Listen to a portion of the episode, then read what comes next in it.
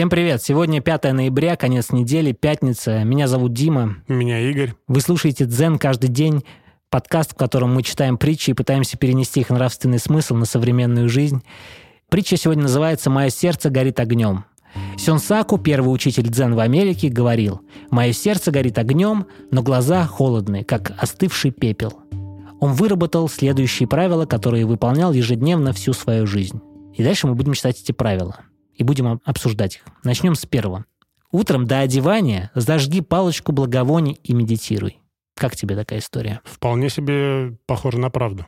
Единственное, вот э, благовоние такая штука, которая очень сильно пахнет и пропитывает запахом дом, квартиру. И вот я бы, наверное, от благовоний немножечко бы отказался, отошел, отошел в сторону, потому что, ну, может быть, кстати, разные благовония бывают. Может быть, бывают благовония, которые создают аромат, которым не пропитывает стены. Но это не то, что важно сейчас. Важна медитация. Ну да. Поэтому утром, до того, как ты оделся, помедитируй. Это очень классная мысль, о которой я говорил. Когда ты просыпаешься, дай своему телу проснуться тоже. Потому что мозг проснулся, ты сразу вскакиваешь, как бежишь. Можно полежать со смартфоном в ТикТоке. Ну нет, просто полежать, понимаешь? Разомнуться немножечко. Давай второе прочитай. Ложись спать в одно и то же время. Принимай пищу через определенные промежутки времени. Ешь умеренно и никогда не доходи до удовлетворения. Ложиться спать в одно и то же время – это отличное правило. Но это сложно вопло... Нет, это не сложно, это привычка. Ты просто ложишься в одно и то же время. А если у тебя дела? Какие? Монтаж подкаста. Перенеси на утро. После медитации. Утром я, утром я медитирую. Ну, после медитации. Нет, это на самом деле классная штука. И вот мне больше всего понравилось, это ешь умеренно и никогда не доходи до удовлетворения, потому что обычно, ну, когда чуть -чуть мы едим... не доедать. Конечно, да, потому что сытость приходит через 20 минут. Не доводи ее до нее вот прямо сейчас. Оставь место... Потому что если ты доведешь до сейчас, то да. через 20 минут ты это переел. Будет... Да, переел. Давай, третье. Принимая гостей, оставайся таким же, каким бываешь один. Это очень крутая штука, потому что мы начинаем сразу играть какие-то роли, правда? С другими ну, есть людьми. Такое, да. И с разными людьми разные роли абсолютно. То есть с кем-то, мы, с кем-то мы чувствуем себя уверенно, с кем-то не очень. Из-за этого складывается наша игра, наша роль. И вот круто, если ты когда ты один, вот какой ты один, да? Там пляшешь около зеркала, пляши перед своими гостями, к примеру. Ну, будь весел. Вот так. Угу. Окей, давай дальше. Четвертое. Находясь один, веди себя так же, как при приеме гостей. Очень круто. Но это не одно и то же. Это не одно и то же, потому mm что мне кажется, что ты всегда должен быть честен перед самим собой и перед всеми людьми, которые тебя окружают. Ну, то есть, знаешь, бывает такое, мне всегда казалось это странным, когда люди, находясь там в подавленном настроении, вот сами с собой, вот сейчас прямо, mm-hmm. да, они начинают э, быть якобы веселыми перед другими людьми. Через минуту. Через минуту, да. Мне казалось ну, да, это, это странным, да. Mm-hmm. Либо ты настраиваешь себя на позитив, находясь самим собой, тогда ты, естественно, позитивен с другими людьми. Либо ты не позитивен и также проявляешь к другим людям. Но, и заражаешь им конечно, их своим да. настроением. Но плохим. если ты соблюдаешь первые два пункта, то у тебя с этим проблем нет. Ты всегда находишься в балансе ты всегда находишься в состоянии, которое передает другим людям вдохновение и позитив. А можно ли все время находиться в одном и том же состоянии? Да, сто процентов, конечно. Это же... Это, это же... же все равно зависит от внешних каких-то факторов. Да, если ты поддаешь этим внешним факторам, понимаешь, если для тебя они что-то значат. Если для тебя значит что-то там обидное слово, конечно, ты будешь расстраиваться. Если для тебя что-то значит лайк, который тебе поставили в Инстаграме, то ты радуешься ко всему ты должен относиться с балансом. Ну, слушай, попахивает равнодушием. Нет, это не равнодушие. Это сохранение энергии, как мне кажется. Вот смотри, мы же говорили о том, что дофамин не приносит удовольствия. Дофамин — это гормон, который позволяет нам достигать чего-то. То есть, получая лайк, ты получаешь дозу дофамина, и у тебя есть мотивация что-то делать снова. Но сохраняя в балансе свое настроение, ты не расходуешь энергию, понимаешь? Негативное или позитивное — это расход энергии. Ну, слушай, ну, получается, ты копишь эту энергию в себе? Ты не копишь ее, ты сохраняешь. А потом ты, а если когда она уже будет... И ты ее реализуешь в проектах. Угу. Зачем ее выплескивать просто так?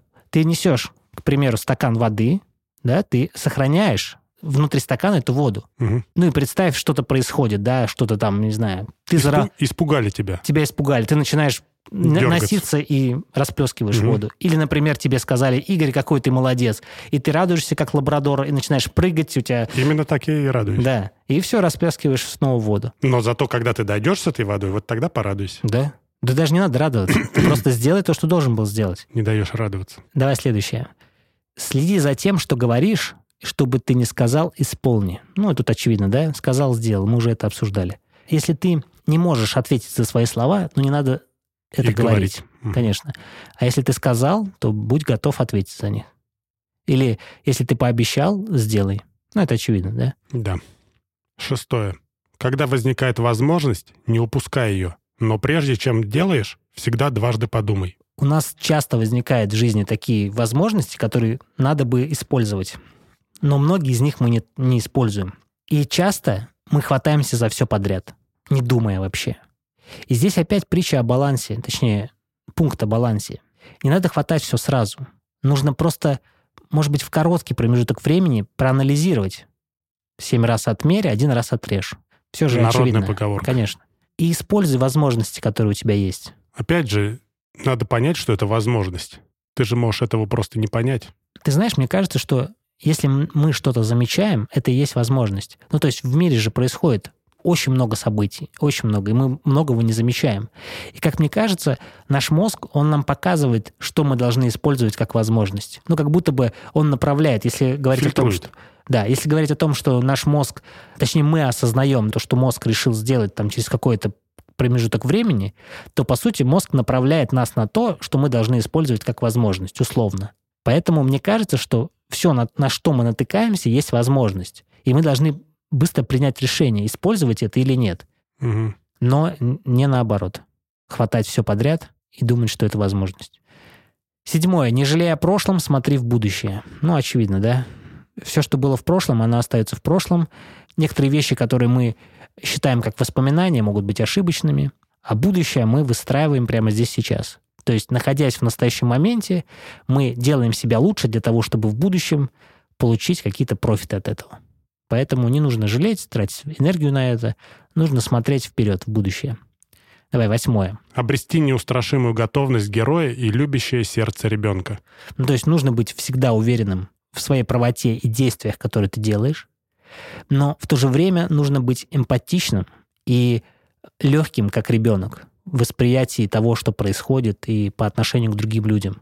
Это очень круто. То есть нужно ко всему относиться очень легко, снисходительно, но в то же время иметь стержень. Давай, девятое. Ложась спать, засыпай так, будто это твой сон последний. Но здесь я, кстати, не понял эту тему. Да, сложновато. Надо крепко спать. Ну, может быть, кстати, крепко спать, а может быть, это о том, что ты должен, не знаю, давай просто крепко спать. Крепко спить. Десятый. Проснувшись, оставляй постель сразу, словно выбрасываешь старую обувь. Товарищ противоречит сам себе.